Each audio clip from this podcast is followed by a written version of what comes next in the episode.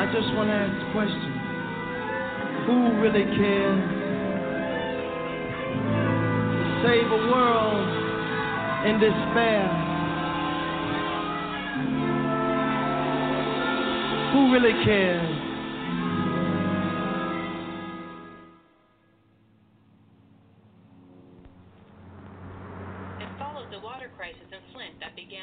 Years ago when the city started drawing water from the Flint River, exposing thousands of people to the toxic metals. Mother, mother, there's too many of you crying. Brother, brother, brother, 25. It's going to be a black male in a white T-shirt. there's far too many towards of you dying. 14 million more You Americans know would be we've got uninsured next year. way This deadly mass shooting to bring some Parkland, Florida, here today. Yeah. Father, Father, we don't need to escalate. You see, war is not the answer,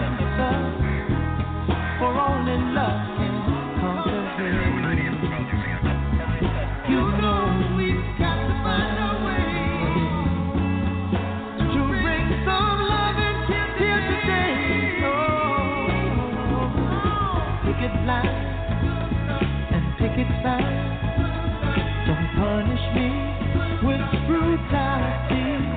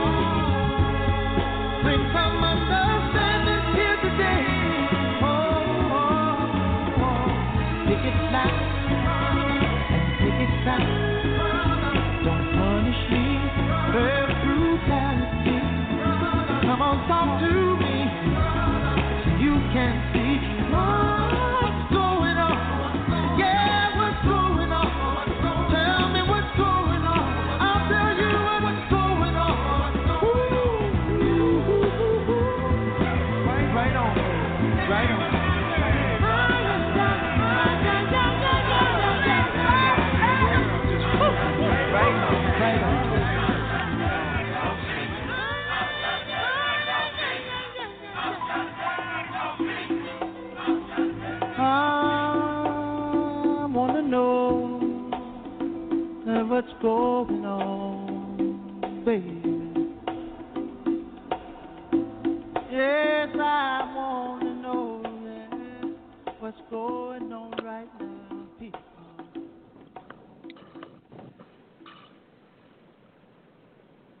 start off with the word humanitarian. A person devoted to promoting the welfare of humanity, especially through the elimination of pain and suffering. That's a definition for the word humanitarian. And the reason why I want to start off with that with that word is because there is a humanitarian crisis going on inside of um, America's prison system and um, the pain and suffering has to be eliminated. Otherwise, we ain't gonna survive. You know, we're not gonna survive this system that they have in place. And I'm gonna just keep reminding people of that. Just keep reminding people that no matter your scheme, your thought, your idea, there's no guarantee that you're gonna live long enough for it to come into existence. So we can't be waiting to join the fight. And I want to say this, I don't want to make no mistake about it, that we fighting for our freedom right now. You know, that's why it's called the National Freedom Movement. That's the only point that that's that's the only point that a slave can. That's the only. That's when the happiness starts. That's the only time for celebration.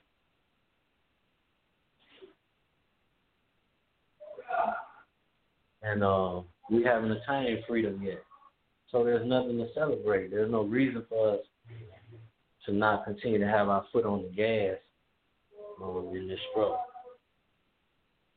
want to introduce. We got a couple more people in the host panel tonight. We're gonna come back um, to a slate of topics, things going on around the country. You're listening to live from the plantation. One of your hosts, Ben Hamilton, the son. Um, we have another brother in the in the host uh, panel with us. Come on in, bro. Hey, how you doing, brother? B new. This brother Mikael. What's going on with your family? Glad to hear from you again, man. Um, just uh, we talking about freedom tonight. What you got to say, man? Man, bro, to our freedom, bro. Right now, we are at we are at a climax, bro. We at a position right now fighting for our freedom where we can begin to see the light on the other side of the mountain. And when I say that, I'm talking about the abolitionist movement as well as the movement going on with us inside the penitentiary. Uh, right now people are waking up. People are seeing what's going on. People seeing the atrocities. They seeing everything that's being done to us. We catching it on film. You know what I'm saying? And they being showed in their true light. They being showed to be the, the the oppressors that they are, the aggressors that they are, the dehumanizers that they are. And everything that they say about us is is turning out to be, you know, falsified. The system they're using to justify our incarceration is turning out to be falsified. You feel what I'm saying? These are facts. This is known information now. This information is being spread far and wide. So that give me hope, bro. Being incarcerated, being behind the fence myself, that give me hope that tomorrow may be different and better for me than today was. Okay, so um, like in your area, your location, what is what? Where can the how can the people help you? People who listening, paying attention, like where do you see um, the most important areas where they have to aid inside the inside struggle? And then explain why, in your words, why is it important for people on the inside to be included in, in a part of this thing as it unfolds? True, fact. So where I'm at, the main thing is well, you have you have multiple things. So first and foremost, our condition is diabolical. It's dire situation as far as uh, the the the the the physical keeping of us is unsanitary. Right now, I'm gonna show you. Right now, we just had one piss trough working. You got a dorm with 150 people in it, and the piss trough had been broke for over two weeks. You had one urinal for 150 people, one urinal, two toilets. You got you had two working sinks. You see what I'm saying? And then that's just not even the half of it when you deal with the, the condition of the building, the the fact that we our heat goes out, we're we're record low for uh, conditions of weather, cold this year, it, and it was under freezing for a whole week in the 30s. That whole week our heat was out, so we was wrapped in balls. We had all our clothes on, we had our uh, sweats on underneath our state uniform, and we had our coat on on top of that with blankets wrapped up around us on top of that, literally freezing to death as if one was outside on the street. But these people are getting paid to house us. You see what I'm saying? That's a very that's a conflict within itself. Things like that have to be addressed because that deals directly to the mental conditioning of every person that's behind this fence. So you want us to be normal, to habilitate what you say rehabilitate, but a person that has never had been given the ability in the first place can't be rehabilitated because you've been killing us from the beginning. So you can't even allow a person to habilitate in conditions like that. Your situation and your circumstances has everything to do with the development of a human being, mentally and physically. You feel what I'm saying? So they want to call us savages. They call us this and that. But the situation and conditions that they create is what mold and shape this. These are the things we need addressed. Now, after you address that, which is straight up genocide out the gate, then you got to deal with the actual rehabilitation itself. We need real programs that are certified and accepted, and we need proof. We need, you tell me, I go up for parole next year, and this is what you want to see from me in regards to the case that I caught or whatever my my uh, substance abuse or whatever it may be. I take A, B, C program to deal with these issues, speak to my counselor, and have this on record. And this is what you judge me off of based upon my development of these abilities and to deal with these situations in prison. So when I come to you at the parole board after I done did 15 years, you should be judging me on my advancement and how I am coming to you sitting in front of you right then on that 15th year, not how I Right. was 15 years ago, not right, based relative upon to the what your crime I needs were. Yes, yes, yes. Um, and you brought up something else I want you to elaborate on. I know we got a couple more people coming into the host queue tonight with us. Um, we're looking for our brothers from the incarcerate, brothers and sisters, everything. We're looking for our, matter of fact, we're looking for our family from the incarcerate to come on board too. I stand correct. Um, one thing I want you to say before we go go one step further the condition, the, the mental health conditions. I just was talking about this, and people don't understand that you know the, what what we're going through, the trauma that we're going through from seeing this stuff and living in this type of environment where they're saying our constitutional rights are being violated at every level. The Department of Justice say there's a culture of violence, and then people are all we're all being impacted by that, and then no one's really talking about what actual condition we're in in addition to all of the other stuff going on, the violence, the drugs, the suicides, the COVID 19 deaths, not just those people who are suffering directly from that, but the people who just living in the environment. Talk about what the mental health is like for everyone that's in these environments. Man, dire. So you'll have people, and I watched it because I've been gone for almost two decades. I've seen people stand up, see some hope, see some light, and strive with all of their might to try and conquer this situation and, and be a better person, a good, productive citizen. But the condition of the facility and the way that it's ran and the things that go on dehumanize them, demoralize them, and send them in a spiral straight back down to wherever they started from. It's almost impossible for a man to rehabilitate himself in this system the way that they run it. And I, what I mean by that is this right here, man. Uh, you're not rewarded for doing the right thing. There is no nobody uh, is pushing the issue when you graduate these programs. I myself have 50 certificates, been taught these folks programs for years. I can name countless other brothers that been did it, and they don't get no relief, no one, and they take pressure when they do that. You imagine running a therapeutic community program at St. Clair with this the the, the house is supposed to house the most dangerous people, and it's for violent offenders. And this is a live-in program, 24 hours a day for 18, 24 months. You making a man convicted of murder push a broom for 12 hours a day. He gonna catch feelings. He gonna feel some type of way. The people that run these programs, which is us, that does all the work on the inside and that strive to try and show that they rehabilitated and deserve a second chance, they don't even get rewarded for that. So why would anyone else in the prison population who sees that want to stand up and follow in that direction?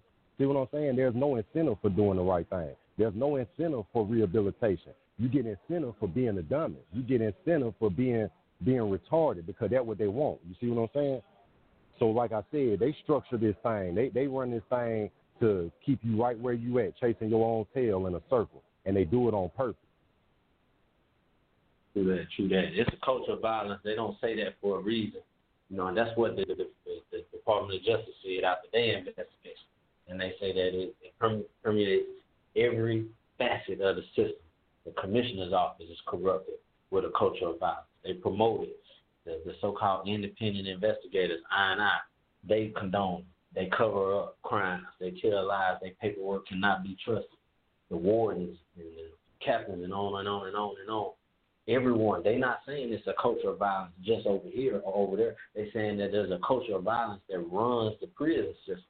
You know what I'm saying? And when that is the case, what we're trying to do is to get y'all to understand what it's like to live in a in a culture like that. You know what I'm saying? A culture of lawlessness and savagery and barbarianism and and it's supposed to be one thing, but it's actually something else. You know what I'm saying? What's actually and they going on? promote that barbarianism. They promote that culture of violence. That is not something that we just grasp and attain to, and we want to be that like this. No, it don't work that way.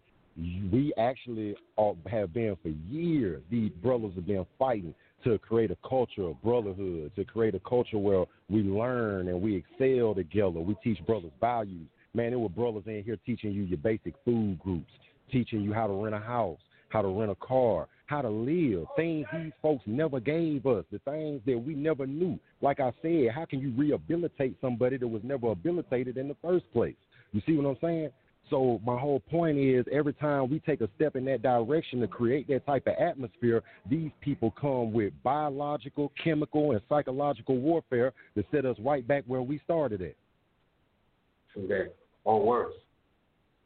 You either be Or worse. worse. Most people, most family members will tell you that when their family members come out of prison, their addictions were worse than when they went in.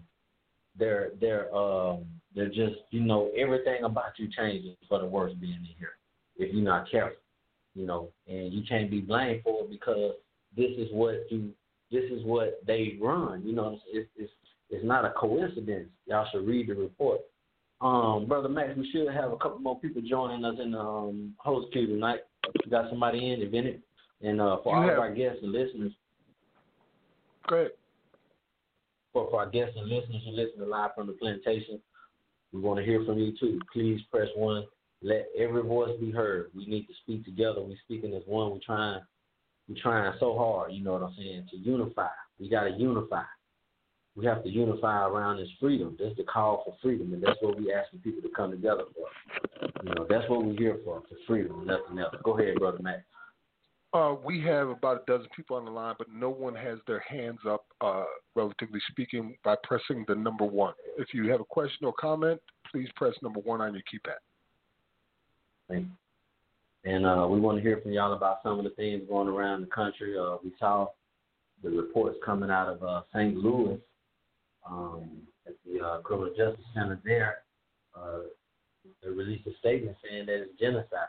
They were reporting on the news that windows were being busted out, furniture was being thrown, fires were being set, but they were not pointing out that these people, these human beings, were being put in a situation where they felt like they couldn't survive. Their lives were in danger. They had to do something just to save their life.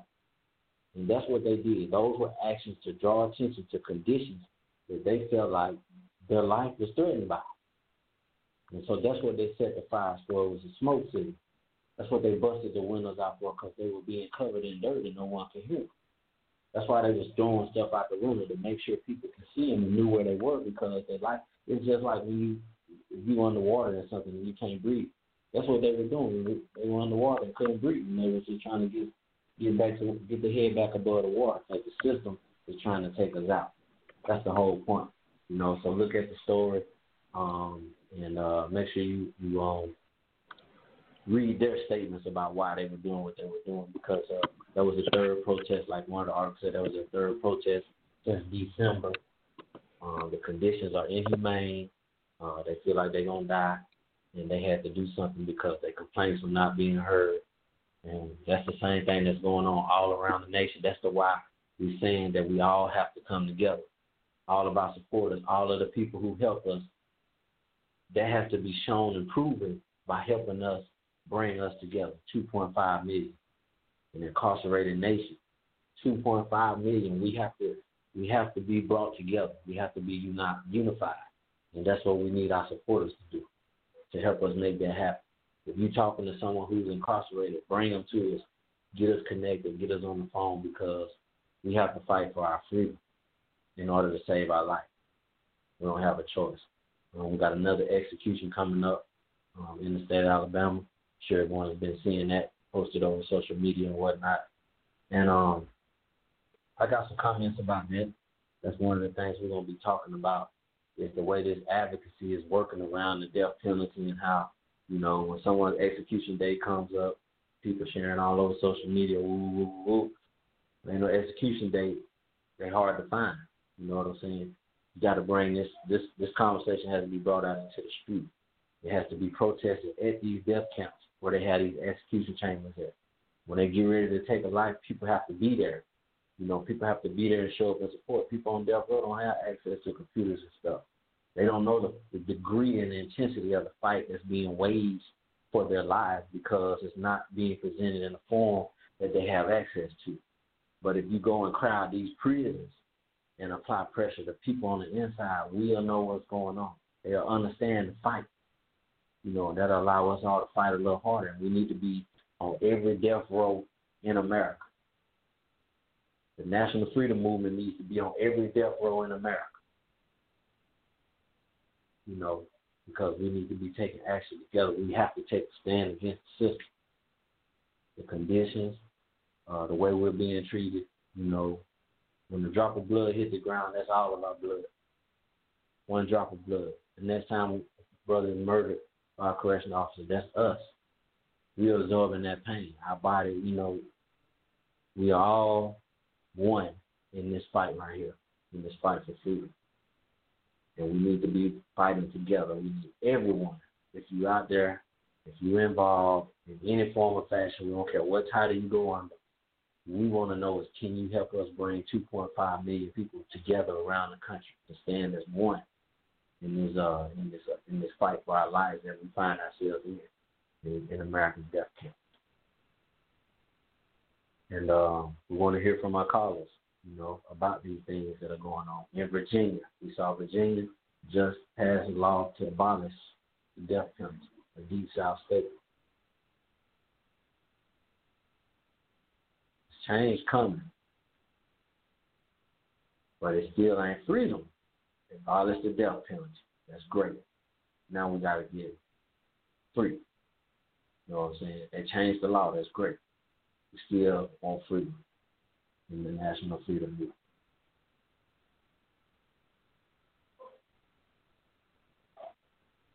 And we want to hear from you all tonight on this conversation. And other things going on in other places around the country. You got a caller. Go ahead, caller. Thank you for coming on live from the plantation. 9520, oh. your line is open. Hey man, this how y'all brothers doing. This ain't nobody but brother Elijah. It's good to be here tonight. You brothers are um, on target tonight, man. I'm, I'm enjoying the conversation, and I just want to throw a little something out there because I notice every year during legislative session that they always seem to pass bills targeting the nonviolent offenders. I mean, every year they come up with a different bill to help the nonviolent offenders, but you're not doing anything to help the violent offenders. So I just wanted to throw that, out there tonight, you know, on the floor and see if anybody else had paid attention to that because to me, the majority of the prisons in Alabama here is overcrowded with what Alabama consider violent offenders. Myself, my case is considered violent offender, but nowhere else in the history of my life, in my entire life, that shows any type of violence. So I'm throwing that out there tonight. Why are they always trying to do something for the nonviolent, which are few, and won't do anything for the violent? So they say violence, which is so many. But anyway, brothers, y'all, I'm enjoying it. I'm enjoying the show, and I thank you all for letting me share. Let me uh, get there, bro, Binu. Uh, thank you too, bro, Elijah. I know you, and I appreciate the kind words you give to me every day. You inspire me, bro. Uh, what he's talking about is House Bill 24 that was just passed, and that was dealing directly with uh, release for the nonviolent criminals, giving them uh, the ability to go back and be resentenced, right? And they continue to do things like this. But this speaks directly to my situation because this is my first time in prison, and I done did 15 on a 20 and it's because they say that my crime is violent and my my uh, I had a, a previous violent crime, which both of them, according to my actions, I've never been a violent person. I've never held a gun in my hand. I've never touched another human being. I've never committed a violent act in my life. But the way they got their law structured in Alabama, they can sentence me behind uh, what another man does, just as if I did it too. You see what I'm saying? So you got a lot of people trapped behind the fence underneath this title of violent crime that ain't violent, that ain't committed a violent act. All right, and then you got other aspects to it too that brothers need relief on. You got brothers who are defending themselves in all type of different scenarios. So I was just speaking on mine. Now, also in 2012, we had a brother going down to the parole board and getting information dealing with this subject. Uh, his name was Brother James. He was a sponsor for the Nation of Islam coming in the prison system. And what Brother James found out was that the violent crimes that they keep holding wasn't a part of the recidivism rate. But the non-violent that they keep allowing to come in and jump on the trampoline and play like this a playground and go in and out and in and out, they the revolving door. So the people that done did a little short time and keep doing the short time, they coming in and out, in and out, in and out. But those of us who done did ten years or more, the nine out of ten of us, we go out and we stay out. We don't come back because no man that done been through this hell a decade, two decades, especially unjustly, would do anything to put himself in a position to come back to it. And they know that. That's why they hold us because they'll lose their cash crop if they let us go. Secondly, it's politics. They want to keep everybody, but they can't. So for the relieve public outcry, they have to release someone. Who better to release than the few little nonviolent people who don't care about coming back two, three times anyway because they doing two years, 18 months, and they think it's a game. They ain't felt the pressure. They ain't felt the pain yet. See what I'm saying? So that's how they keep their system propped up, keep it going, and keep those inside who have learned the system, who would go outside and teach it to others. See what I'm saying? All of this t- t- comes into play. All of this takes effect. A lot of us, they don't want to go back to our communities because they know what we're going to teach our communities. They know what we got to give them. They know what we've been doing with our time, and they don't want that. We are considered a threat to their system, so they want to keep us as long as possible. Sometimes they even try to antagonize us and make us crash out so they can keep us longer. But uh, I just wanted to say that, man. Thank you for letting me speak on that. All right.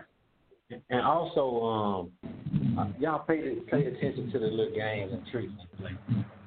When they sentence you, they tell you, "Well, we didn't have no the judge. I don't have any choice. The, the legislator then, the legislator makes it mandatory. I got to give you this.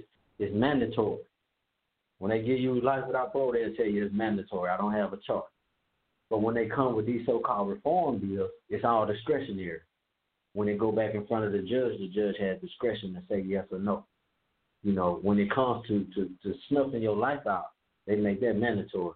When it comes to possibly giving you a, a rainbow of hope, it's discretionary.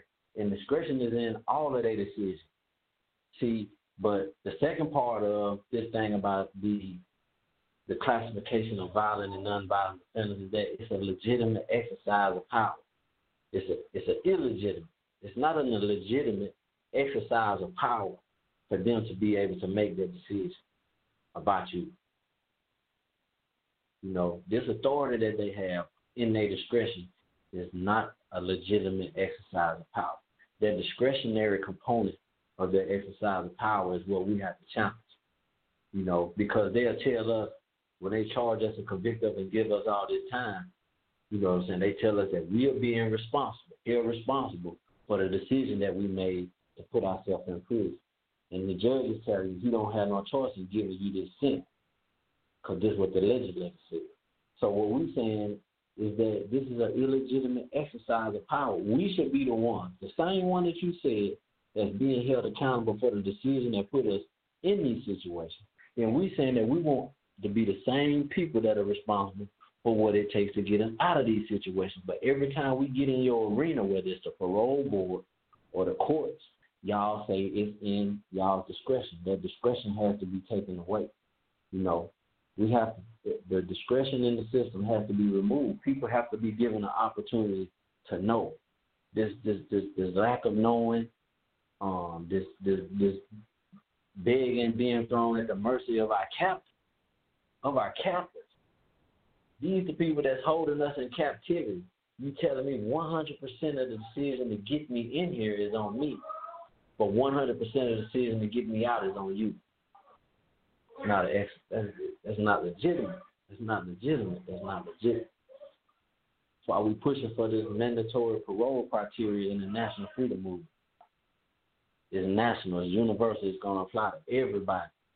You know, they, have to come up with a set criteria. Like Brother Mikael just, just told you all of his accomplishments and achievements of being incarcerated. there has to be a criteria set for what he needs to do, and when he meet that criteria, his parole date come up, he, he, his release has to be mandatory. There cannot be no more discretion because you said that he the one that made the decision and brought him here. Then you told him, well, this is what you need, this is what your deficiencies are. So if he made a decision to go and get all of that, then the decision about his freedom has been placed in his hands. Now it's different if he hasn't completed his curriculum. That's just something different. And the reason why is also important. But if he ain't completed a curriculum that says that your release is mandatory, then you know we have to figure out how we're gonna decide that because you know that's who they told us we're responsible for putting us. And you said that this is the reason, even though we know some of it is not legitimate too. Some of that is not legitimate. But we're trying to create a sure pathway to freedom that takes away the discretion. That's what our focus is. We have to attack the discretion in the system in order to get relief. And in the parole aspect, we figured out that the discretionary component in the parole process is right there where there's no criteria. There's no objective standard. There's nothing that I can do to show that I'm worthy of being returned to society no matter what I do. That right there has to be challenged. That's where the that's where the fraud, the corruption, and the illegitimate the illegitimate exercise of state power comes in because the state has total control of the decision making process, and they should not have that over anyone's freedom. The state should not have that much power over a person's freedom. Because now the freedom is not mine. Go ahead, let's bring the call. All right. 9147, you are live on, from the plantation.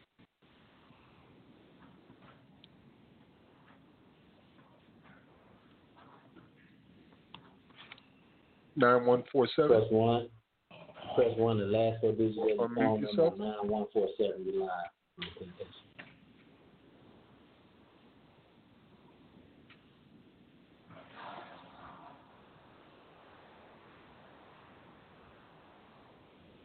I guess they're maybe they're muted or away from the phone. Then I- I'm not sure, but their hand is up. I'll leave the mic open right. until. Okay. All right. If there's Hey, any other um, callers brother. I'm I'm, Okay. I'm in. Uh, can y'all hear me? Yes. yeah, we can hear you. Can hear you. All right. Yeah, I just this um this is Lima with the incarcerated Louisiana. I'm just sitting here listening, and at the same time watching the bus because they got somebody in here, and this guy he is a real cop. so um I gotta just keep an eye on him. But I'm listening to I'm listening, and right. I like how you started off talking about the humanitarian crisis that that we in, and and it's just and it's on the inside and on the outside, you know, and it's it's like a, something I was saying the other day in a post when you when you mix slavery and racism into the picture, you know, into the company of people, you just you turn the whole situation into a nightmare, and it's it's hard, you know, to to get justice like that. You know, when when when you leave the situation with those type of ingredients, like Malcolm said in his quote, he he was like, when you mix those ingredients into the picture, that that that stops, that kills life. You know, that that that kills everything. You know, everything that's that has to do with life. You know, liberty, freedom, the pursuit of happiness. It it it it it it, it, it disrupts that process. You know, so it, it, it seems to me we, we just have to, like you say, and, and, and, that's why there's an illegitimate exercise of power. We have to get rid of, we have to take that out to figure out a way of how we can, like you say, Benny, challenge that illegitimate exercise of power, you know, and, you know, create, create, get ourselves into a force, some type of organizational force to be able to make them respect our humanity, you know, respect the dignity, you know, and the humanity of other people.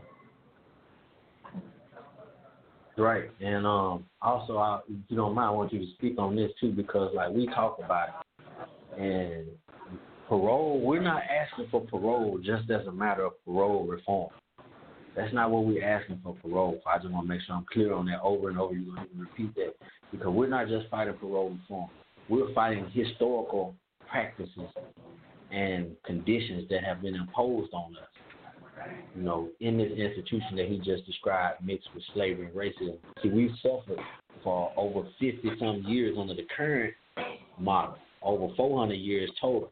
But the current model, this prison model, is over 50 years where the intensity of the oppression has turned up into a whole new level. And so what we're saying is that this parole mandate that we're putting forward, that we call the pathway to freedom, this is something that they owe to us based on the conditions we've been in, the injuries we have been sub- subjected to, and the historical practices of the mixture of racism and slavery. We're saying this is what I, this is the premise of what we're asking, uh, that we're presenting in our demand for this parole change. Can you talk about them um, injuries and that condition?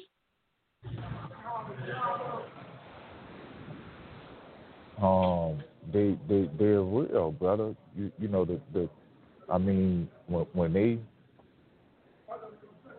when when when the Congress passed the Thirteenth Amendment into law and that became um the law of the land and and, and you know we it, it, it seemed like they was abolishing slavery, but they created a loophole so that it can continue through the system of law and order, the system we call or we know as criminal justice. So, um, and, and, when you just look at everything that happened after that amendment was passed, how the freedmen and freed women was targeted um, through through through black codes and, and, and creating these little offenses and stuff, you know, that um, led to them being apprehended, you know, because they they they was just making anything a crime, you know, at that time. And, and, so when you just look at, you know, the, the lynching that took place, the segregation, you know, just all those crimes against humanity. When you just look at that, and you know, for those of us that know about the the uh, the the documentary on Netflix, cocaine, crack, corruption, and conspiracy, and you look at how the United States, through the CIA, um, ended up in some type of illegal arms deal with Iran and, and dropping weapons off with Iran, and then taking the proceeds, the profits from that, and funding the Contra war, and how all this led to the Contras, the Nicaraguan Contras,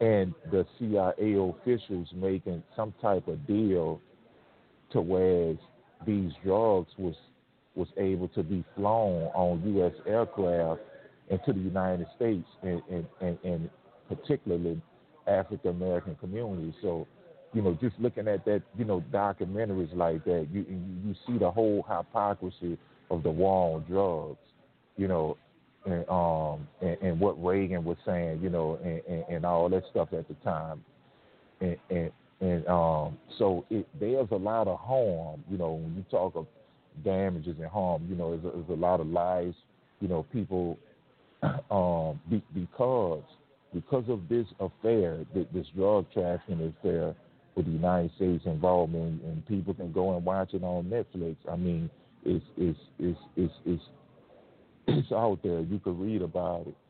Um, it's lives that was lost. You know, be, be, because of that, people that um, it, it, it, it, provided a, a um, it, it it it provided an illegal um, way for people to be able to hustle on the street and make money because the United States couldn't, for some reason or another, they couldn't produce the jobs they couldn't come up with the jobs. You know, there was a lot of, you know, you, you, high unemployment rates at that time. So it was like, you know, something had to be done. And, and, and it seems as though when a lot of cheap cocaine and, and crack and these different drugs started to be available, when he when they was made available in the streets in, in our hood, you know, it, it, it seemed like the the, the the the protest for jobs and justice kind of, you know, kind of start to lower, you know, and and because people was now, you know, that drug um, trade that that became a job, you know, where we was making fast and quick money and stuff. So, but just looking at all of it, the lives that was lost, the the people that ended up addicted, you know, both of my parents um, ended up um, being addicted because of this this this this this thing here we're talking about, you know, with the United States involvement with bringing drugs in this country.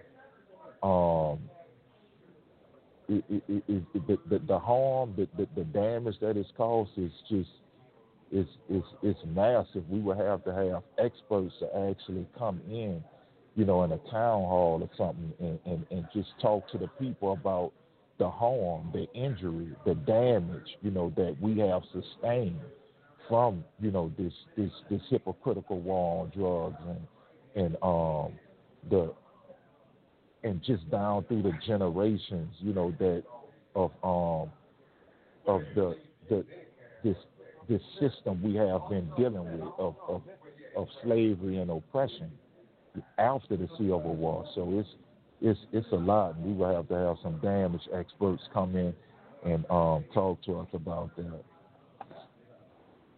Thank you. Um, and also, you know, it's particular laws that are in place right now that makes this this thing continue. And so when we talking about this parole mandate that we're putting out, this, this is this is um this is these this is a form of reparations demand for what he just described that they did to us, starting with this war on drugs and this this, this, this re-enslavement or mass incarceration boom, whichever one you prefer. But we're talking about the lives that were lost in the street. We're talking about the deliberate and intentional actions of the government. See, the federal government can't tell us that they can't implement a mandatory parole criteria because the federal government implemented the War on Drugs, the Crime Bill, the Sentencing Reform. Act, the the uh, Prison Litigation Reform Act, the Anti-Terrorism. They implemented all of these things and imposed them on the states through financial consideration. So they can't tell us that they can't push this mandate. And what I want y'all to understand that this parole mandate that we're requesting is being backed by that history that you just heard, the suffering, all the people who died in prison because of it, all of the people who received uh, capital punishment, all of the innocent people who were wrongfully convicted, all of the time that they served. You can't tell us that you can't take a chance on this and that, you done already destroyed and destroyed and destroyed. You owe us taking this chance. You owe us all of this. This is a this is a payment for what you done did. You know what I'm saying? So don't think that this is just a, a piece of legislation that we request. This is a form of reparations that these people owe us for what they've done. That the history record proved clearly and unequivocally. You know, and I'm talking about just in the current form. The current form from Nixon on up to today. I'm just talking about that current form because they started a whole new um, process from these people. You know, when we saying that when you add that all up, and from our perspective on these plantations, and we look at our experiences and what we've been subjected to, and what we're going to today, then we saying that you know there ain't no room to negotiate, and you can't be talking about you can't do it because you did all of this, you did all of And these things. So, Got And another then I'm call. gonna add- and like you said, we have another mm-hmm. caller, brother Lama. Okay. Let's bring the caller on, and then the Luma will follow the caller. All right. 5993, you're live from the plantation. 5993.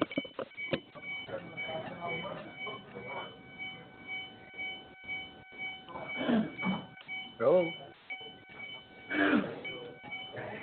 You might want to unmute yourself if you're on mute. 5993.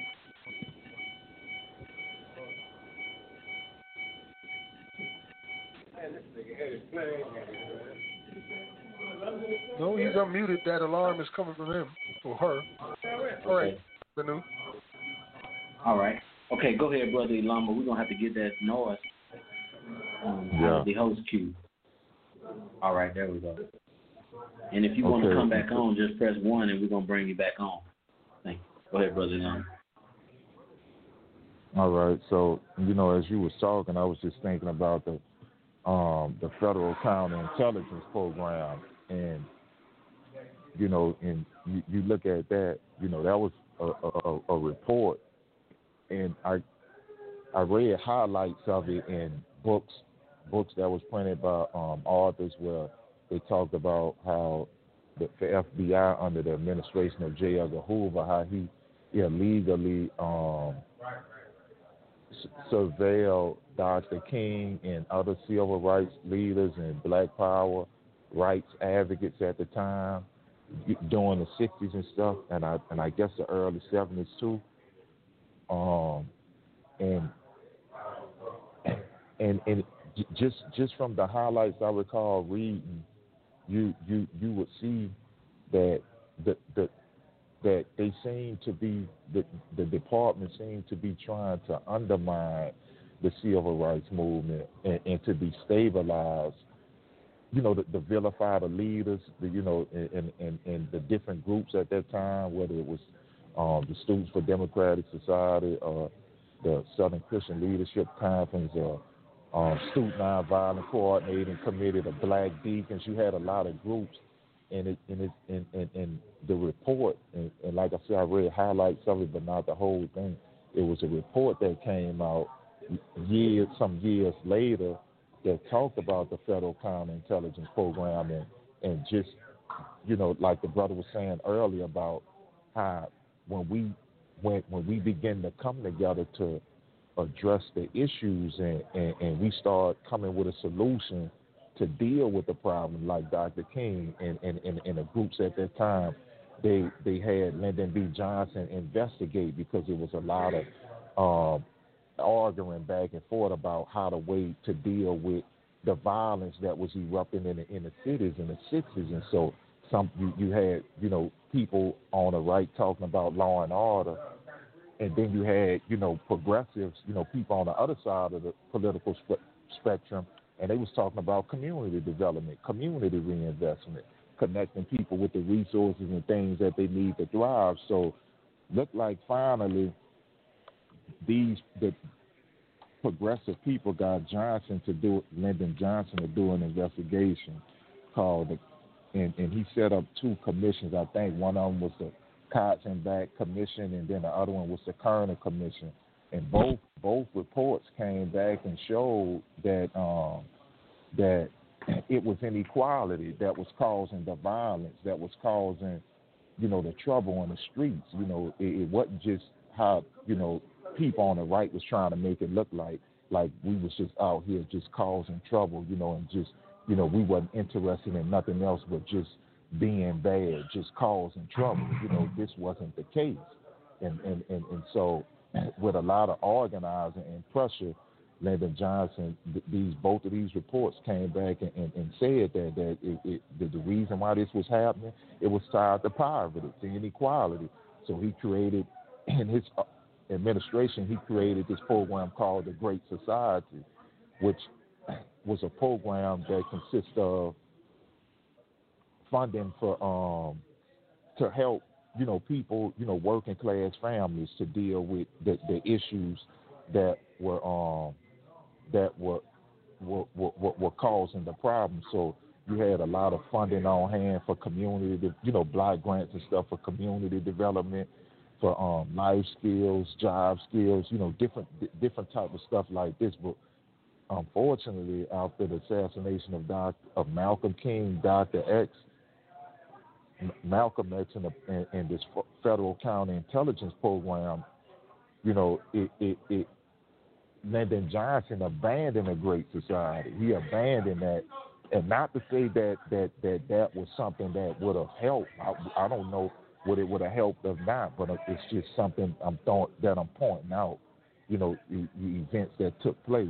But it's just when you look at all this, you know, man, it's it's it's, it's the, the, just the the, count, the federal and counterintelligence program itself you know, is is something to highlight too in any claim for um for reparations or just you know lob you know we can just we don't even have to say reparations. We can just say you know um make it out of a tort claim you know some kind of tort claim and and, and, and point out how these policies you know whether under the state government or federal government cause harm, this this harm and this injury and this damage to these particular people right here.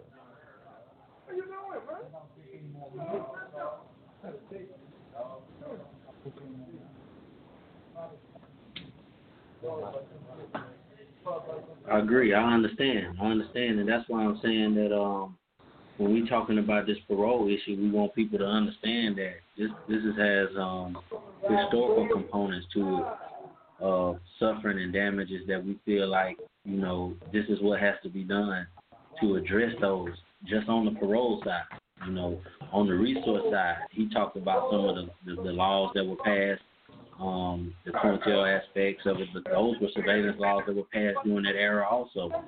Um, and so what we're going to do on the other side, we're going to talk about some of the legislation and also some of the funding within that legislation um, that was used to create this this monstrosity, and we want to have these funds redirected to just like the programs that he just talked about were in there. I think it was called the Werner or Werner report um, the final report. But you know, there are programs and community development and needs uh, that can be provided, and the funding is already there.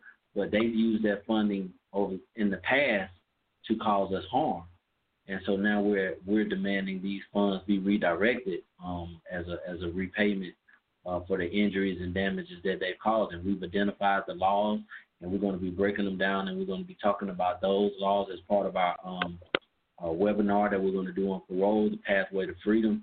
Uh, this is the journey that we're on, and uh, you know we're fighting for freedom and nothing else. And uh, we're going to carve out our own path.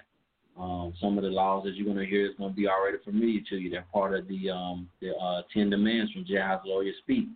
Uh, demand three and four talks about two of these laws in particular, um, and we're going to talk about a few more laws uh, that were just part of this package of this is the web, this is the system uh, that's in place that, that allows this thing to operate, and this is where we've been injured at. So all of these laws are unconstitutional. They're all uh, deny equal protection. They all represent nefarious intent on the part of our government to wage a domestic war against inner cities, poor people, black people, brown people, uh, poor whites, uh, for just just um, just the worst and evil means and intents known to man. So we're gonna take a break. Uh, we're gonna go through a little music. We're gonna come back on the other side. Uh, you're live from the plantation. Uh, brothers calling in. We encourage you to press one, make your voices heard, um, and we'll be back shortly. Hey, Bennett. Yes, sir. Before we go to the music break, can I ask a quick question of you and, and any other speakers here? Did you get a chance to see yesterday's event uh, through the Abolish Slavery National Network? I saw some of it. I don't know about the um, the other speakers. I did get a chance to catch some of it though. Uh, any commentary on it? Hey, I was just speaking. I was just telling the brother about that, Max. And if you could, please elaborate very quickly. Uh, you know, however, just elaborate for us real quick because uh, I got him right here and he want to hear it. Yesterday, the Abolish Slavery National Network had its quarterly meeting. It's our second one. We've really only been in existence for six months. In the course of that six months, we've gotten 30 states involved in slavery abolition in three different stages.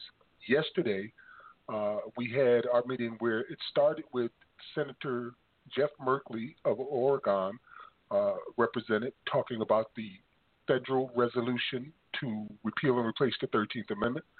Then the Queen Mother of Benin came on and spoke in, as, as, representative of Benin, the, the country, the Queen, and also of the UN.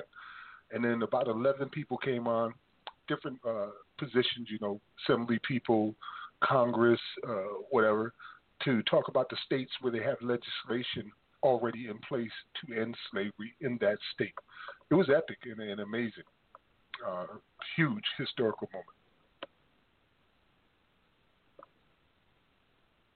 Yeah, I'm great. Um, like I said, I did get a chance to catch uh, some of it. I didn't just want to comment because I didn't get to see the whole thing, so my comments may not, you know.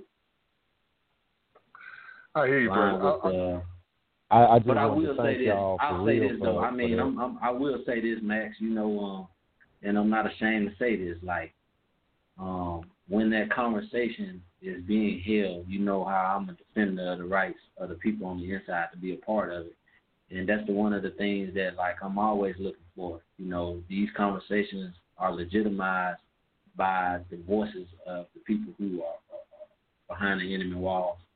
Um, so I'll just say that. Like I said, I don't know if after the parts where I'm speaking that some people came on who are actually enslaved right now. Um, so I don't know, but like you know, that's that's that's um for me that's one thing I feel like we, we always have to be um have seats at the table in these conversations. Number two is um like what I'm talking about now with these other laws that make the system work. Like you know the the, the objective. You know, it's it's it's a way you frame. You know, it's one thing to say I want to abolish slavery. It's another thing to say I want freedom. You know, because when you abolish a, a slave law that no one goes free under, then you know it's like a it's an illusionary uh, victory. So I'm saying that for us having the conversation, like the ten demands, they have particular laws that have been listed. Um, for us in the national freedom law, we know the particular laws that they that they're using to wage this domestic war and genocide against us.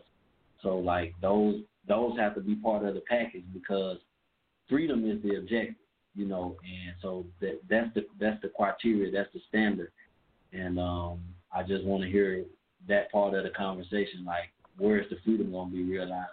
When are we going free? Because that's what we're fighting for. We're fighting for our freedom. You know, we gotta take our freedom now, and they can change their laws later. You know, it's our freedom that what we want. And so uh, those are just my comments. And uh, I guess we'll go to the break, and we'll come back Yeah, out on the other uh, side of the break. We can follow up on that, and then I want to talk about these laws. All right.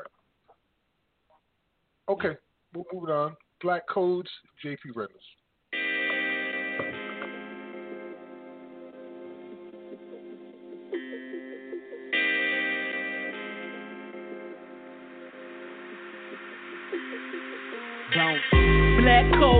Switching, it's a cold world. Survival spirit in it got me feeling so girl. But Lord knows, I wanna be free. Oh no, familiar with the lows. But we ain't slowing down, my people got somewhere to go. And Lord knows, we wanna be free. Let me holler at you about this target on my back. Could it be paranoia? Confronted death a couple times, I'm feeling ready for ya. Angels flying over me, hey, how was heaven for ya? I know a lot of Englishes, I swear it isn't normal. One for the papers that they write up in the ivory tower. One for my people, let it shine, you know we got the power. Flowers in the field, fine flowing what we wanna be. Monsters come along so they could trample, want me underneath. Road rose towards the sun, I'm overcoming wonderfully. The light be touching me to tell me, tell your people come and see. Yeah, so come and see, you know we will. It don't matter what the evils throw, we glow up still. Black codes, code switching, it's a cold world. Survival spirit in it got me feeling so girl. But Lord knows, I wanna be free. Oh no, familiar with the lows. But we ain't slowing down, my people got somewhere to go. And Lord knows, we wanna be free. Me feeling like I'm not supposed to be here. Do we wanna stop and spark the tree? Yeah, make it legal and invest in schools is free. Yeah, free all my people, we need a heat check. We on the road despite the cold cuts. I do not know what force can hold us. We got the shoulder flow was robust. Stay on this road, I know I'm focused. Oh, oh, oh. We gon' rise up to the top, and we ain't gonna stop. No matter what they block, no matter who the ops, no matter what the obstacles. In the end, you gon' talk about how we rose. Oh yeah, we gon' win, get to breaking all your codes. Yeah, yeah. In the wind to the moon, we gon' float. Oh oh, it don't matter what the evil throw, we glow. It don't matter what the evil throw, we glow. Black cold, cold switching, it's a cold world. Survival spirit in it got me feeling so girl. But Lord knows.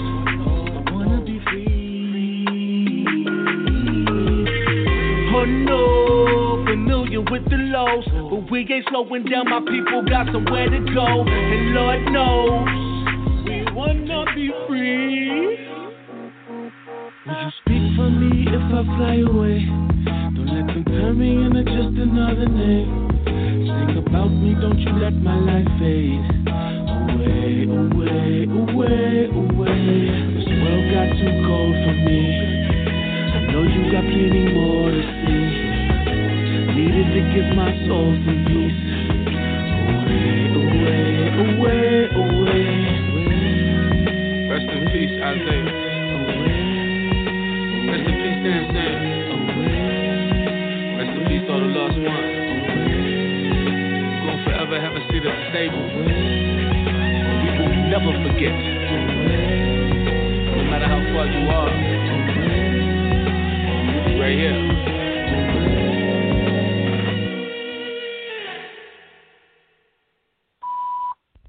That's all right. Just go ahead and do what they don't expect. You've been doing that your whole life. You got that gumbo, boy? All right, back on the other side. Great song, great choice. Um, Black Codes all over again is uh, what we're gonna start off on the second side. These are the laws.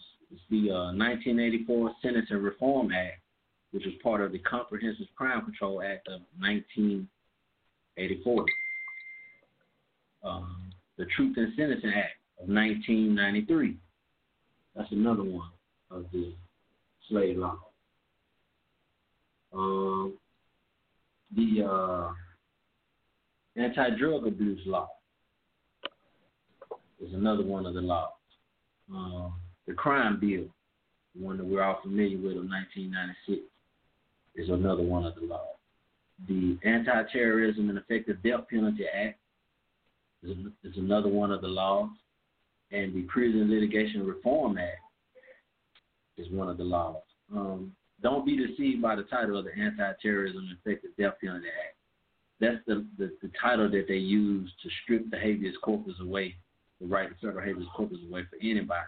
They labeled it an anti-terrorism and effective death penalty after the uh, Oklahoma City bombing, and they use that so that if you get so much as a shoplifting case, if you have to file a federal habeas corpus petition, it's going to be filed under the the um, the um, statutes created in the Anti-Terrorism Effective Death Penalty Act. So uh, don't be deceived by the language. It did not cover terrorism or the death penalty. It covered it wiped out habeas corpus. Uh, but the thing that all of these laws have in, in common is that they are all federal laws, and all of them have packages as a part of them uh, to provide funding to the states to pass certain types of laws. The mandatory minimums on the state side came because of these legislative acts. Habitual offender laws came because of these. Um, the, the violent and nonviolent classification that we talking about came from these laws.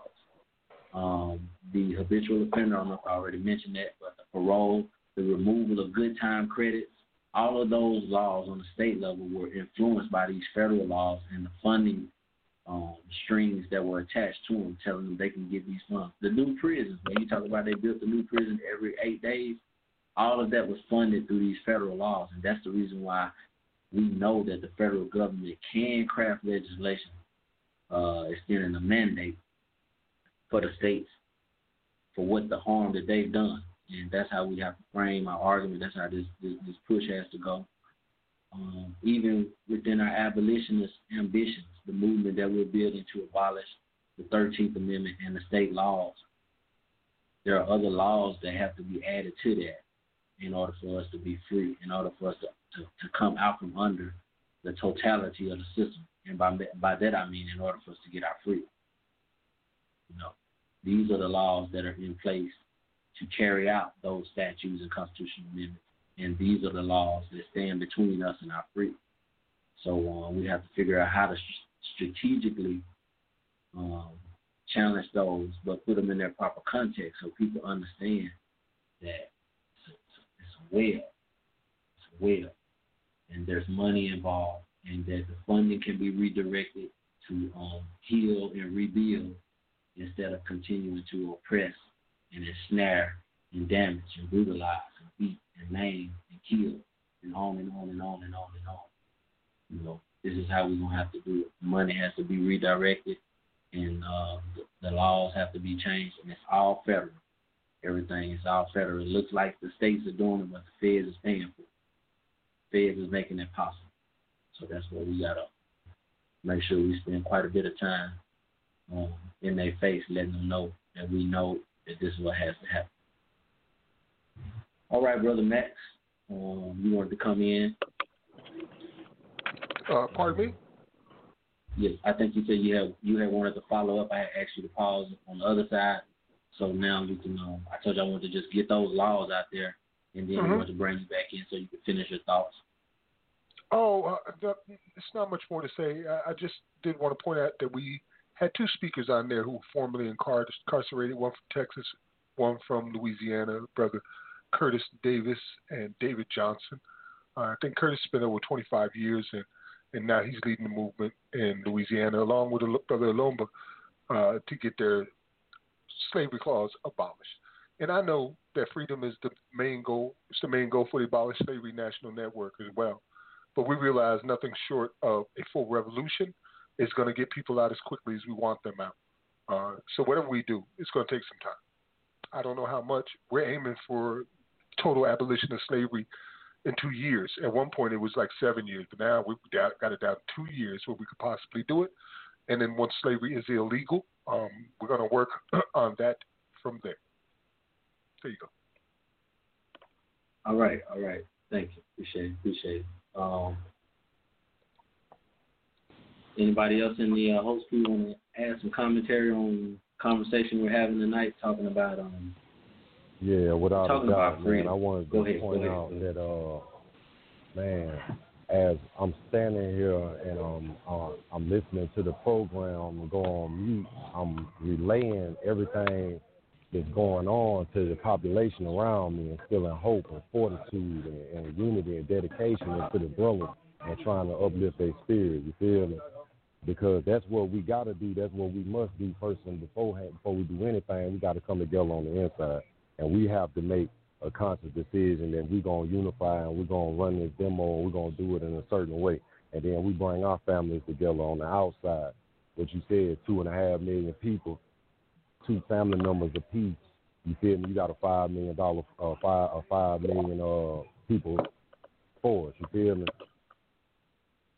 But, bro, I, I I I always try to keep hope alive, and I glorify and shed light on every move that y'all make and relay it to these people because that's what they need to hear, bro. They need to hear that they people fighting for them. They need to know that this shit real. They need to know what time it is, and that right now is the time for them to get involved. You see what I'm saying? Because every, all hands got to be on deck, or it ain't gonna work. So when you dealing with us, bro, the main reason why we don't come together is because they always wipe the leader out. There's always one strong enough. There's always one raised and birthed amongst us, bro, that can carry that and tote that, bro. They can articulate our struggle. They can be the voice of the people. They can stand on that, bro. You know what I'm saying? Everybody got to get behind that man or them men, and they got to follow them. They got to give them their energy. They got to give them their resources. They got to give them everything they got, and they got to stick to it. And these guys say go, they go. When these guys say sit down, they sit down. That's how it's got to be, bro, or it's not gonna work, fam. You feel me? And I'm telling you now, bro, it's evident by action who that is for us. So we know who our voices are. You know what I'm saying? They got one laid up in the hospital. We listening to one right now. And they got help, bro. And we got help, man. So you got to be a part of that, bro. You got to bring everything you got to that, fam. Otherwise, it's not going to work. Ain't nothing, bro. We can do it. Stick to it. Come with it. Appreciate it, Benny. All right, we appreciate you uh, chiming in, brother Lam. Still in the queue, with my brother Elijah? Can, can y'all hear me? Yeah, we can hear you. Y'all can. All right. Um. Yeah, I'm just listening to everything, man. Um. Um. I think that whoever whoever is listening to us, man, you know whether you know it it, it- has to be you know like working from inside to outside the prison system to build this movement. So um, whoever is listening, you know, whoever we could, you know, I'm just speaking uh, to some of the stuff that the brother said on the call before me. You know, it, it, if we have people on the inside that's listening, that's good. We keep building with them.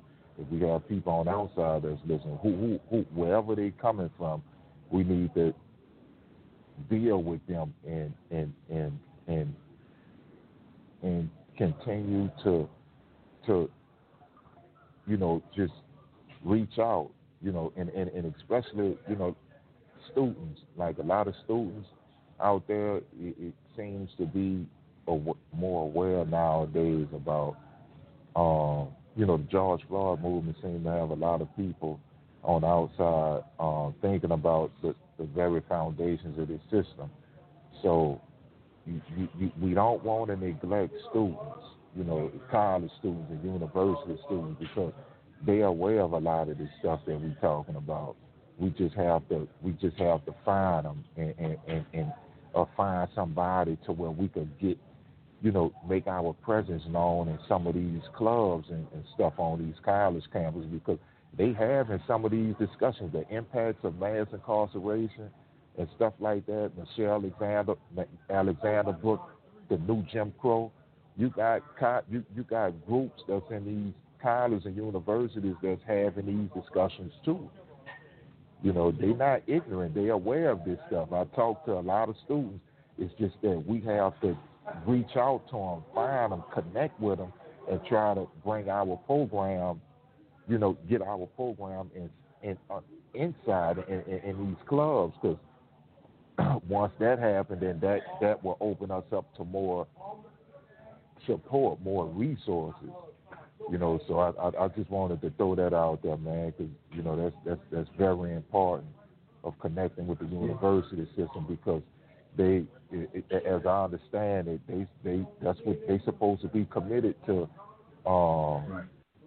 to humanitarian ideals and stuff, you know, and and um, the betterment and upliftment of society, taking so, society to higher, you know, heights, you know what I'm saying, of of, of achievement, you know, and, and progress and, and, and beauty, you know. So you know that's that's that's what the university is supposed to be for. It's supposed to be for those type of standards, those ideals of beauty and truth, you know. Yeah, and and um and in in them universities, you know, there is there but like again, like we are missing from the universities. Like they ain't letting us in these universities. There's a few of them that are allowing us in, couple phone calls or whatnot. But we're not just getting the access. But when we get in these places, however we get there, however we get there, you know, people are looking. They, they need to know what to do. The answer ain't gonna always be in them university books, but they're not gonna put decarcerate in a textbook and make it a course, or the National Freedom Movement, or Free Alabama, or you know, they're not gonna put abolition today on. Just you just they ain't giving us that access. But when we do get access, when we do get into contact with people, we need to make sure we tell them the same thing. You know, our movement is going to be based on our ability to reach 2.5 million people behind the fence. That's how we're going to be effective. 2.5 million people behind the fence. That first step, that first act, that first priority has to be to figure out a way to help us connect this web of 2.5 million people. That's when we'll be at full strength. We'll be at full strength on the inside and full strength on the outside. And people will say, well, you can't get all of them agree on nothing, this and that. No. Everybody behind this cage want freedom. But people don't come talking about freedom. They come out talking about the other stuff. And that's how people get sidetracked. And that's how they keep us divided. But if the conversation is about freedom and nothing else, you can get the attention of people. But it's got to be a clear pathway. That's why we're calling it the pathway, a pathway to freedom. That's our hashtag for our parole um, for the National Freedom Movement right now. Because everything that we do, that's our intent, a pathway to freedom. Every challenge we make, every move we make, every step we take, we're gonna be able to show the the the, the, the freedom component of it. It's not just the hmm. action; it's a freedom component tied to the mandatory parole that we can point it out to you very plain and clear, and we can show you the specific. Because one of them, remember, reinstating federal parole and then the parole criteria. We can show you the specific law that took it away. We can show you specifically which component of the system we're attacking as the problem, which is the discretionary decision of the parole board. And then we can show you how many people are going to get free. And, no. and can I interject and, and, say this? Yes. Yes. All right. I, I want to say this. See, and like you were saying, and like the brother was saying, we we education and like the brother Kwame was saying, education is something that's that's that's very fundamental in the movement building process. We have to enlighten our people about we we have to, and, and we just created a timeline, a timeline of slavery, um, where we talk about the civil, where, where, where we, we we using graphics, a lot of pictures, and just a little bit of text to show the evolution of racism and slavery in the United States, beginning with antebellum slavery. Okay, then we, we have pictures of the Civil War. We, know that was fault about slavery, whether we should have slavery or not.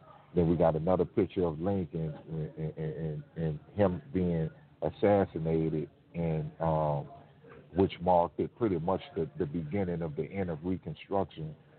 And um, and we just go down in history and talk about the black codes, lynching, segregation, the drug war, the, the uh, federal counterintelligence program, and then mass incarceration. So once we get people to see that, to, to see what we know, and there's documentaries out there already to help us, you know, because cause people like to see graphics nowadays. A lot of, you know, the, you know, and, and, and when you can show them the graphics too, we can tell it to them, and then we can say, hey, go watch 13th Amendment, this documentary.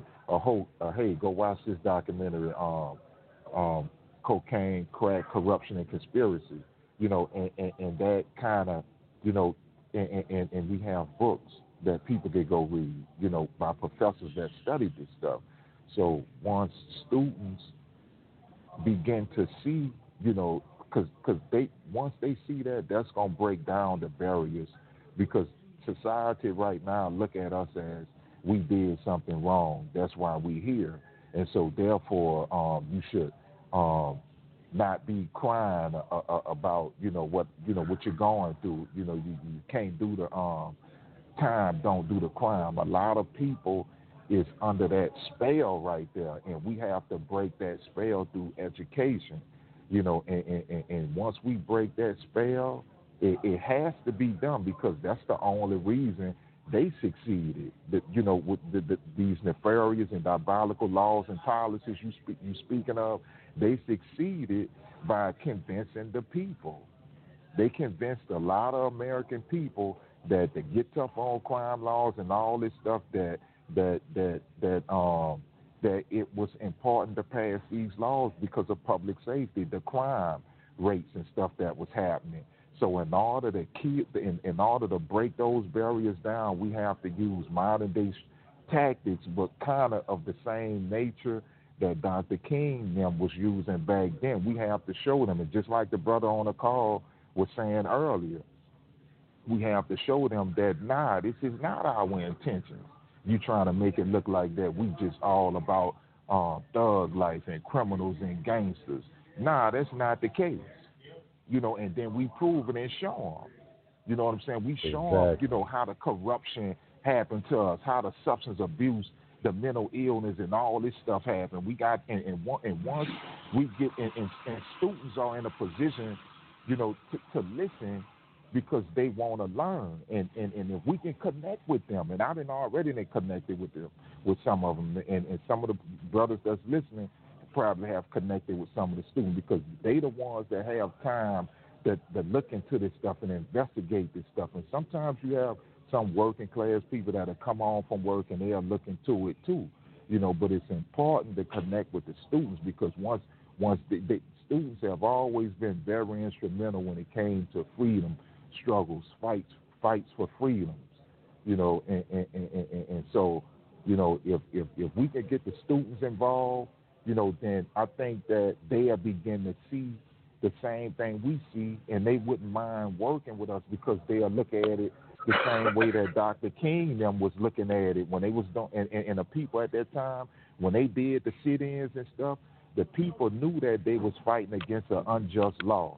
Segregation was an unjust law, so the people said, "We're gonna violate this law. We're gonna violate this law because this law is unjust." Okay, the with the, the system that they got set up right now today, once we pers- once we show people through evidence the, the injustice of it, then I believe that there would be people that wouldn't mind sacrificing with us to violate these oppressive laws. Because we have to violate, and in order to go forward, just like Dr. King them and to see how they went forward, they had to violate the laws of segregation at that time. And the laws of segregation still exist. They just modernized, like you say, with the the Anti-Terrorism Effective Death Penalty Act, the crime bills, and um, this prison. So they got us way in in in in, in, in the middle of the desert somewhere, and, and they say, hey, all um criminals, you know, and, and, and stuff. So, you know, we segregated right now you know, and people, you know, looking at us kind of suspicious and under-eyed and wondering, you know, should we be a part of something they talking about? So, like the Kwame and everybody, we saying that we got to educate them, and once they become educated, then I think people will be willing to to um to do away with a lot of these unjust laws that's standing in the way of human progress. Absolutely. Yeah, hey, I would like to speak on uh, in regards to what the brother was just saying. Another rope a dope that they finna throw it for, and uh, I meant that Ben talked about this. House Bill 17, Alabama House Bill 17, 2021 gives Alabama uh, state on a state level, at the regular law enforcement level, the ability to tap your phone, your email, all of your, your, your social media, everything for something as minor as possession of marijuana. This is, uh, you know, they pissing all over the Patriot Act, but it's only in Alabama. Why do they come with this legislation, this piece of legislation right here at this time when this woman signed a contract on two mega prisons? How many people do these mega prisons really hold? See what I'm saying? Because they finna try to fill them up, and it's gonna be a sweep, a net across Alabama just like we've seen in the 80s and the 90s across the nation with the crack epidemic. But it seems as though Alabama is doing this and operating on their own on a state level. This is a piece of legislation that's got to be shot down. Right now, it's in growth at 50%. House Bill, Alabama House Bill 17, 2021. They're going to give these people the right to listen to everything we say, to see every text message, every email for minor petty drug offenses even if they think that you might be going to commit a drug offense, you ain't even got to do it. They can, the judge can sign a warrant for it. There's too much power for the state of Alabama to have over us at the same time that they building three mega prisons. Man. Yeah, and we ain't gonna get sidetracked by nothing they do. We still want our freedom. Everything they do. So sometimes they come with legislation like this, like they know it don't it it, it don't stand it can't stand withstand constitutional challenge people are not gonna go for that. You know what I'm saying? But they'll throw stuff out like this to get us sidetracked and off of the issue, even though they know that what they're doing ain't gonna be. See, the Republican Party is very crafty. They're very crafty. These true, you know, we think about them as being, you know, uh, backwood hillbillies don't know what's going on. Woo, woo, woo. No, that's not the case, man. These people are very shrewd, savvy uh, businessmen and they know this culture, they know this country, they know the times, they, you know, what I'm saying, they they they they they on they on point too, you know, and like this um just just when we're talking about what we're owed, like just for example with the legislation, another piece of legislation put out with with the habitual offender law. Okay, seventy five percent of the people in the state of Alabama who have been sentenced to life without parole under Alabama's habitual offender law are black. So that tells you that there is an element of racism in the application of that law. But the bill that they have on the table is only for nonviolent offenders, dealing with the habitual offender law. But nonviolent offenders is not the only problem with that law. There are other problems with that law that the people who are putting these bills forward are not talking about. It's the education process again, going back to the education. You know, and so when 75% of the people who receive this sentence are black, that lets you know that this law can be challenged on a multitude of levels, but the level that they're challenging on is only discretionary. It's just another piece of legislation. So we can't be sidetracked or distracted by these southern strategies we have to stick to our strategy, which is we, we want freedom, man. Nothing nothing else and nothing less. And so that's why I say it's an army, 2.5 million people that we need to tap into. And that until we do that as a force, until that's the sole and exclusive organized strategy, then we are always going to be going to battle uh, handicapped or deficient. but not really ready for war because that effort has not been made to recruit all the soldiers that we have behind enemy lines that are willing to fight for freedom. There's a lot of people willing to fight for freedom, but the person who's willing to fight for a mandatory minimum is different from a person who's willing to fight for the death penalty, and that's different from a person who's willing to fight for life without parole, and that's different from people who have 85%, and that's different from people who have 50% till they get up for parole, and that's different from people who back on the about it, woo, woo, woo, woo, woo. And so that's how the people become divided, all of that right there. But all of us are united on freedom. So let's just bring that to the table. Let's organize around freedom. You know what I'm saying? And not all of these other things that are being used by the people on the outside, the news and whatnot, to keep us divided. So that's just the point I wanted to make with that. Let's not get distracted, man. Let's not get sidetracked uh, by all these things going on around us. Let's just keep our focus on nothing but one thing, and that's freedom. And we know that the only way that we're going to get free is that there's about seven or eight different laws that are being used to enslave us today. And those seven eight different laws have to be strategically challenged. And that's what the National Freedom Movement, the Prison Lives Matter, Incarcerated Louisiana, Jailhouse Lawyers Speak, and any other inside led organization that's fighting for. That's what we want is our freedom. We ain't trying to be divided on this group or that group or that group or that group. Uh uh Just freedom.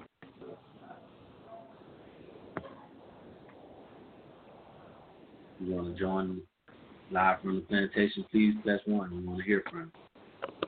I believe Mikael wanted to add some more to the conversation before we leave, and we got 30 minutes left. Uh, no, that was it out there, House Bill 17, because it really just, you know, that's, eh, I'm watching their tactics in replay, and that's the thing. If you study history, you'll see that these people use the same tactics over and over again. So if you study your history, you won't keep falling for the same okie doke over and over again. You feel what I'm saying? You'll stop them somewhere. You feel me? But at the same time, like the brother was saying, that information has to be given out because you think because it's the information age that everybody knows what you know. But the the fact is they don't because we sitting in here, you know, we people got access to information and don't use it. Some people got way more time to do their research and run down their, their rabbit hole than others.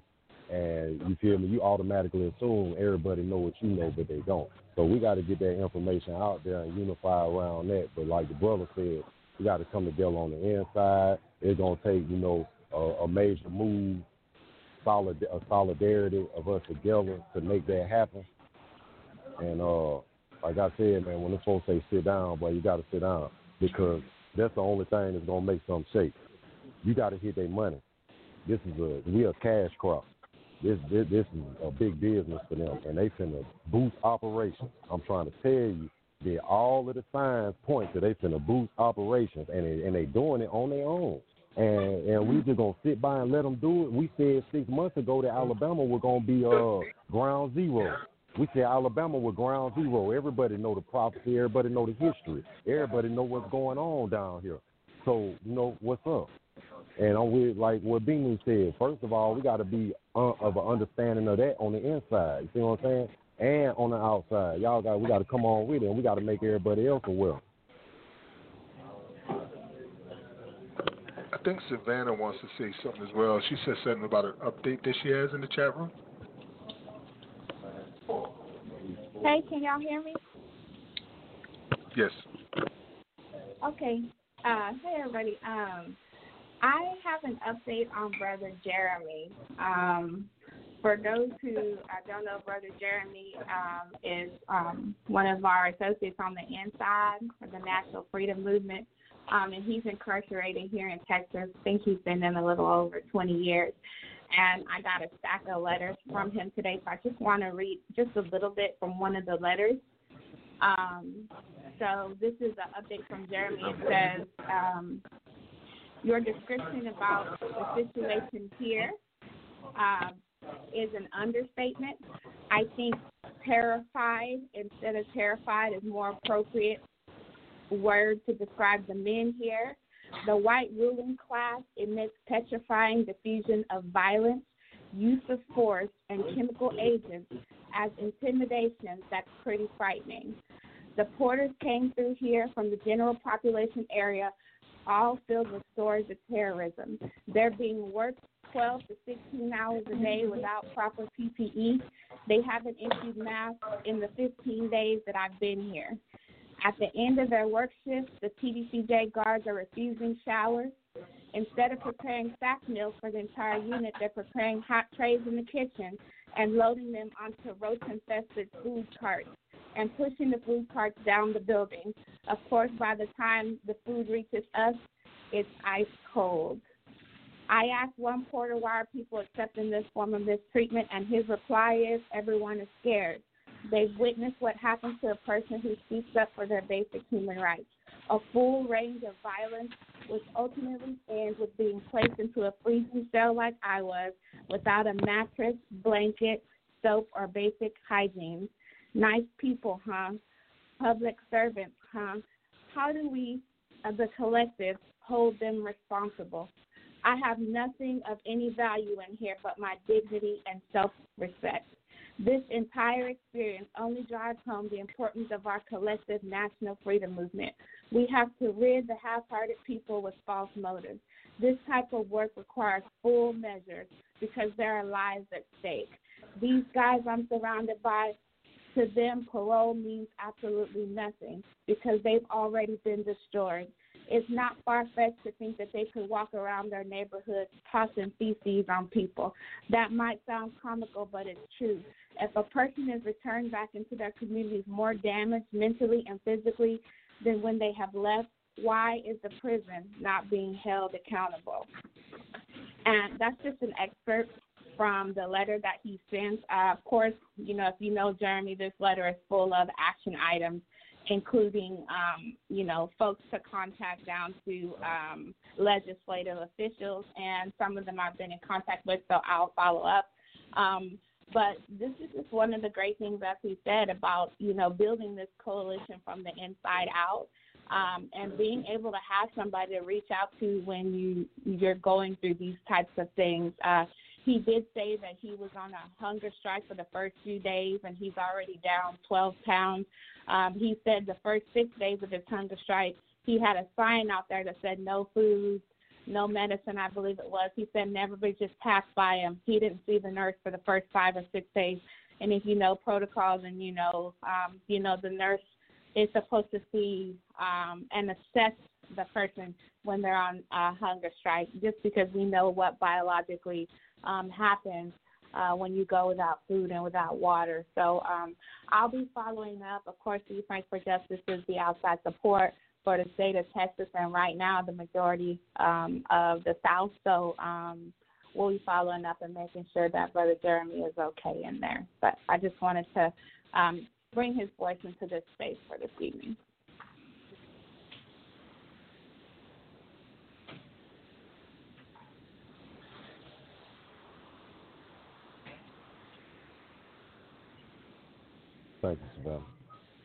All right, we appreciate that, um, and glad to hear from him because we've been um, we've been working our networks and stuff, and you know, when I hear a letter like that, you know, people, I'm um, I'm a complicated person, like any other individual. I'm I'm, I'm complicated too.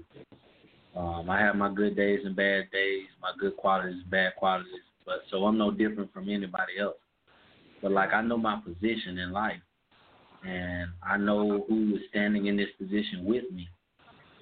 You know, I don't have to know a person or been in. You know, it, it doesn't require a physical interaction for me to have a, a spiritual connection to a brother who just described what he's going through in Texas because I've been through the same thing in Alabama and I know other people have been through the same thing in California and Louisiana and Mississippi and Georgia and Florida and, and Michigan and and Indiana and Illinois. Just I know people been through the same thing.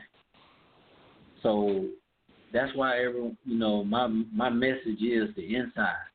You know, the inside, the the outside people. If you if you're going to be helping us, there's no. I mean, our conditions on the inside demand that the attention is directed to the inside. I mean, you can't, you cannot say that you are helping us, and you're not helping us. I'm gonna say that again. You cannot say that you're here to help us, or that you're helping us, or that you're supporting us, and you're not helping us. Because these conditions on the inside are such that the level of human suffering, the humanity in you, the humanitarian in you, um, would not allow you to take your attention off of this stuff. I mean, you know, but people in society are going through things too. You know, this pandemic is affecting everybody. It's affecting everybody. So people have to protect themselves first and foremost. But what I'm saying is that when you're talking about when you're talking about the folks on the inside and what you're doing and criminal justice reform and this and that, if that part of your of what you're doing and what you're going through, if that part of it doesn't start with trying to help us connect 2.5 million people, then you ain't really helping us. You know, because while you're doing the other stuff, we're being we're being wiped out. Like we're being wiped out. And uh, this situation that Jeremy is going through, people have mo- have to mobilize against that. We've got to mobilize against these conditions to preserve life in the in the in the process of mobilizing for freedom. The conditions have to be changed because I said at the beginning of the show, I said it after Brother Mikael. Uh, y'all heard what Brother Ilamba had to say, so I'm gonna say it again. We cannot survive this. We can't physically survive these conditions if they continue to go unaddressed. So we need people to assist us in this education process because our strategy is freedom. And we need that help. You know, the support out there, we got to have that help. Um, we're winding down close to the end of the show. Um, then we're gonna do an update. Savannah, did you want to do an update on uh, the Donaldson Four, the latest that we have on on each one of them, and what people can do to help? Uh, the last conversations we had with family members, uh, what they are requesting. Um, I think we can get an update on that, and then if anyone else want to come on and give an update, I know the Carcerate has a lot of great things going on, and maybe they want to update us on. Um, Be Frank for Justice, Abolition Today, any other organization, group, people, if you got something going on in this struggle, and the people on the inside are a part of it, and you're working with us to bring people on the inside together, we want to hear from you. We want to hear about it.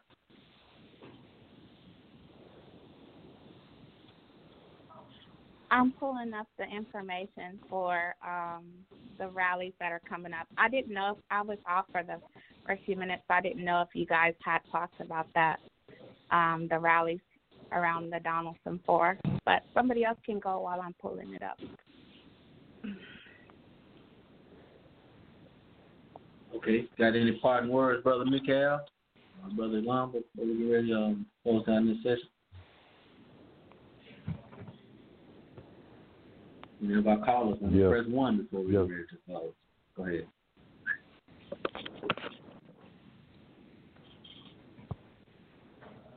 You do have another call. Yeah, my fault. Uh, hello. Okay, so this is what we got going on down here, man, with the brother, man, and uh, the situation of the Donaldson Four. February 13th, 501 South Main Street, Enterprise, Alabama, at 10 a.m. There'll be a rally and a protest there. February 13th, 501 South Main Street, Enterprise, Alabama, at 10 a.m.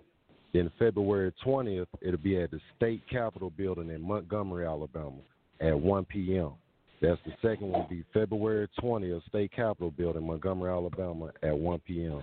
And the third one will be February 28th, Selma Bridge, Selma, Alabama, at 2 p.m. I know of a few people from uh, supporters from outside the state that say they're gonna make it in on that one. It's supposed to fly in on the 27th. So uh, February 28th, Selma Bridge, Selma, Alabama, 2 p.m. Say we are encouraging all family and friends of incarcerated to come out and support us as we continue to break the chains of the incarcerated. Today we come together and stand as one. that enough is enough. Changes need to come right now. No more. Are we going to stand by and listen to the so called proposals? Today, change must come now. That's what's up. All right. Got Come another and caller support the too. brother.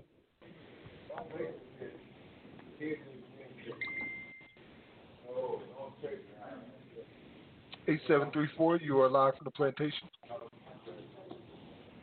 First of all, uh, I want to say I commend you, brothers, for the stance that y'all making behind the prison walls. This is my first time actually uh, calling to make a comment. Last week I chimed in just to listen to some of the things that's going on behind what y'all call the enemy lines. Uh, my name is Albert Yancey. I served 28 years uh, on a life sentence in the state of Texas, 17 different facilities in that duration of time and to see that y'all mobilizing behind the prison walls with the contraband is amazing to me because uh, during my time we didn't do that. So I want to salute y'all for that.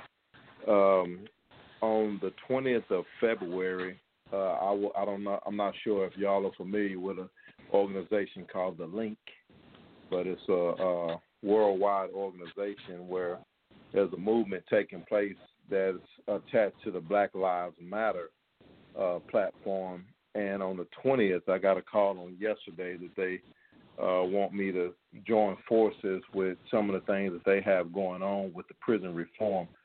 So I don't know. Like I said, I just got on this um, line last week from my friend uh, Savannah, who's a, a beast out here with different types of organizations. I don't know how she juggles it all. But what I do want to do is I want to give you my uh, contact information for those of you behind uh, the enemy's lines, and to reach out to me with some of the things that y'all do have have going on. So when I hit this platform, I can kind of interject some of the things that y'all are campaigning for. I know freedom, the movement of freedom, is the main mission. Um, but like I say, I've only served time in the Texas Penal Institution, therefore I don't know a lot of the conditions other than what some of the stuff that I see on TikTok from different prisons uh, about the conditions there. So uh, if you don't mind, I'll just give you a few seconds to grab a pen and a piece of paper, and then I will uh, give my information out. So my name is Albert J. Yancey, Y A N C E Y. Uh, my organization is FBI Ministries, which is Faith Beyond Incarceration. Uh, my P.O. Box is P.O. Box 1041, Fresno, Texas, F R E N S O, Texas, 77545. Again, P.O. Box 1041, Fresno, Texas.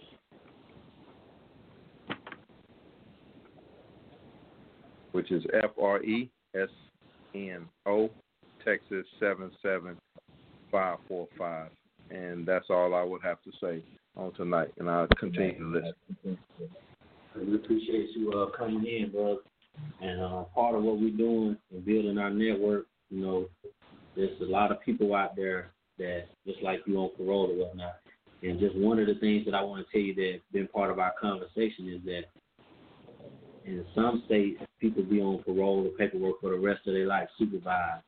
And so one of the things that we're asking for as compensation or reparations or whatever phrase in our parole package is that there's a limit placed on that time. Um, Savannah had mentioned uh, that there are some organizations out there that say that as little as 18 months should be the limit. We had started out at five years. Then through our conversations, it went down to three. But the actual experts and people who have worked on that side of this conversation in these organizations, they say it should be 18 months. So we're trying to get a, a federal standard implemented uh, within that. That's not what's it's it's it's um it's, it's, it's, it's um it's part of what we're doing, but it's not part of the main platform right now. Uh, it's subordinated uh, in the conversation. Like if people want to push for that on the state level, those are ideas that we're pushing out there for people to to try to get implemented on the state level.